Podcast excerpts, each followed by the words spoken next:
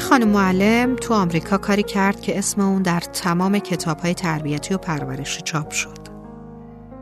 خانم دونا یک معلم با 28 سال سابقه کار بود.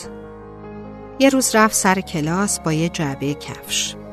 جعبه کفش رو گذاشت روی میز و به بچه ها گفت بچه ها می‌خوام نمی‌تونم هاتون رو یا بنویسید یا نقاشی کنید. بعد اینها رو بیارید بریزید توی جعبه کفشی که روی میز منه. مثلا من نمی‌تونم خوب فوتبال بازی کنم. من نمی‌تونم دوچرخه سواری کنم. من نمی‌تونم درس ریاضی رو خوب یاد بگیرم. من نمی‌تونم با رفیقم که قهر کردم آشتی کنم.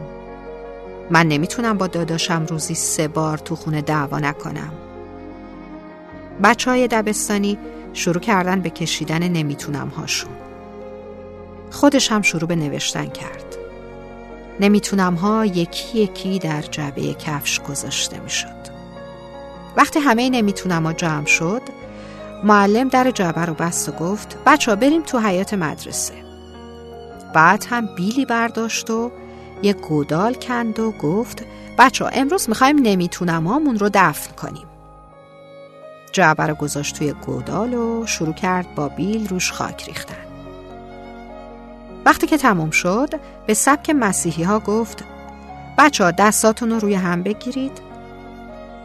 بعد خودشم شد پدر مقدس و شروع کرد به صحبت کردن. ما امروز به یاد و خاطره مرحوم نمی‌توانم دور هم جمع شدیم. او دیگر بین ما نیست. امیدوارم بازماندگانش یعنی می‌توانم و قادر هستم یک روزی مانند او در تمام جهان مشهور شوند. نمی‌توانم در آرامگاه ابدی خود به خاک سپرده شد. بعد به بچه ها گفت برید کلاس.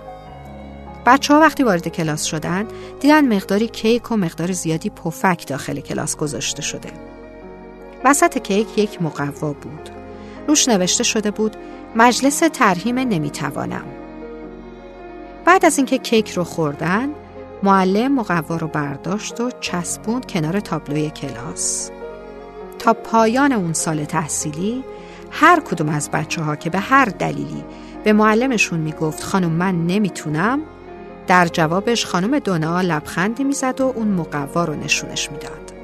و خود اون شاگرد حرفش رو قورت می‌داد و دیگه هم ادامه نمی‌داد. پایان اون سال تحصیلی شاگردان خانم دونا بالاترین نمره علمی رو در مدرسهشون به دست آوردن.